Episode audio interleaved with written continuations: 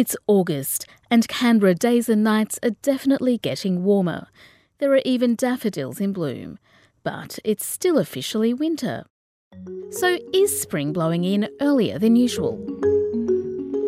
Lifelong Canberra resident Jacqui White strongly suspects that the weather patterns in Canberra have shifted over the decades. Specifically, that seasons are starting earlier. I wanted to know if the weather has changed noticeably in the last few decades, according to the, the Bureau of Meteorology. Because when, when I was younger, I recall being um, quite warm in May, whereas recently it seems to be really cold in May, and the opposite in August.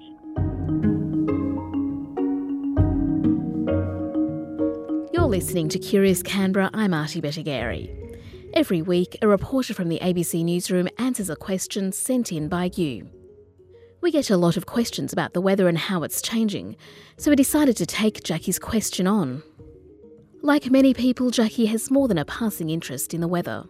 Had I known my interest was so keen, I would have studied harder at school and possibly done meteorology. I think it's a fascinating subject. That would be two uh, 10, please.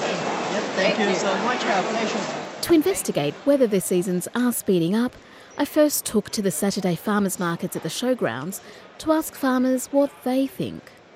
Farmers have travelled from all over southern New South Wales to sell their produce here.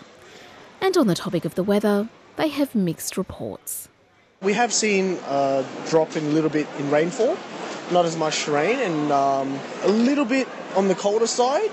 In the past few years that we've been pretty much coming to the markets around Canberra, has been getting a little bit colder. I know it has been affecting a lot of other farmers as well, especially with the reduced amount of water they're getting. Well, this year especially, the weather's been cool, very cool. The planet Earth does one or two things. It gets hotter, it gets colder. It doesn't stay 32 and balmy with a nice breeze seven days a week, you know.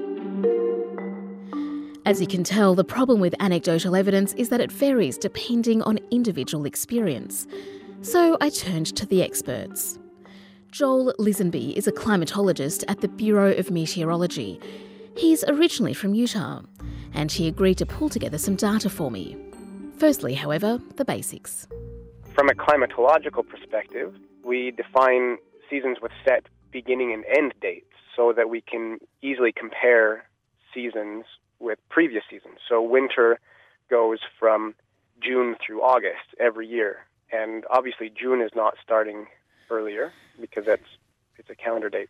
So, to try to answer the question with data, Joel came up with a few ways to measure whether things are changing. Firstly, he drew up a chart to map the first day after July 1st, when the temperature reached 20 degrees, at the climate station at Canberra Airport. You'd usually expect the first 20 degree day to happen in early September. There have been plenty of years where that's happened in late August, but on average, early September, early spring you expect that first day above 20 in Canberra to, to happen. That's a good objective measure we can look at.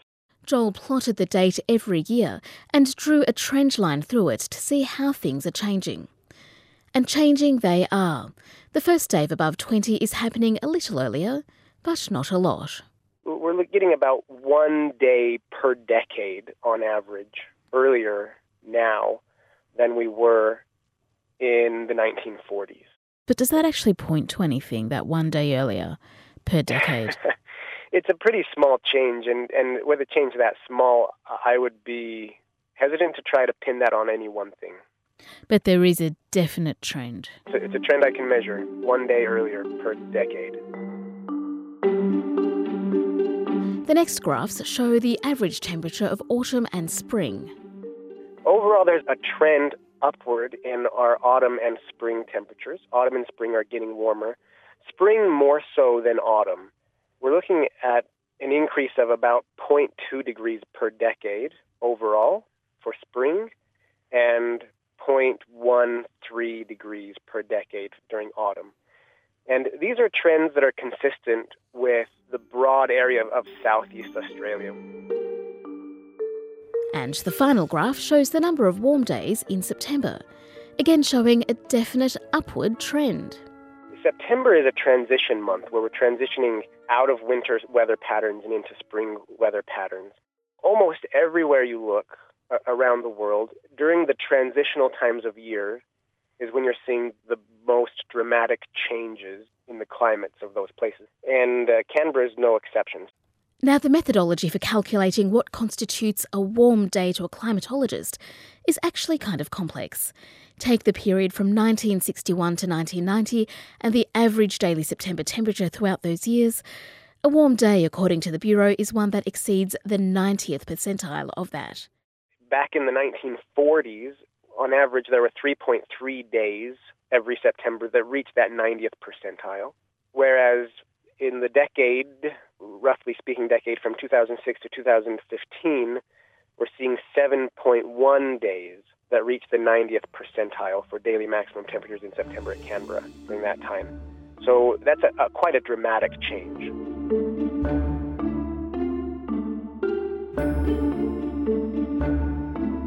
Basically, we are getting warmer earlier.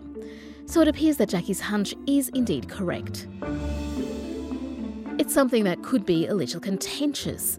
The issue of climate change has for years been on the agenda but is heavily politicised. So much so that a handful of individuals and organisations contacted to take part in this piece refused to be drawn on whether they'd noticed any signs of warming weather in Canberra. Jacqui also had a pretty specific question she wanted answered It used to be always the standard not to plant your tomatoes before Melbourne Cup Day because the frost would kill them. But in the last couple of springs, there's been like pretty well no frost come September. Joel says this is a difficult one to answer, mostly because the official weather station was moved in 2008, meaning there's too much variation in minimum temperatures before and after that to paint an accurate picture. We often use the rule of thumb of when the temperature drops below 2 degrees, you could potentially get frost anywhere. Now, in Canberra, we don't have a really long, consistent record of minimum temperatures. Our website is abc.net.au slash Curious Canberra. It's where you can see some spectacular photos of Canberra's weather, as well as the graphs that Joel has drawn up. While you're there, you can post your own question to the newsroom. Next time on Curious Canberra, we answer a question from Colin McKay. He has a question about the plastic bag ban and rubbish. My question's always been has the sale of kitchen tidy bags increased as a result of not having the normal plastic bags? In our case, we now have to go and buy bags, which we never used to. And speaking to other people about the same thing, they're in the same boat.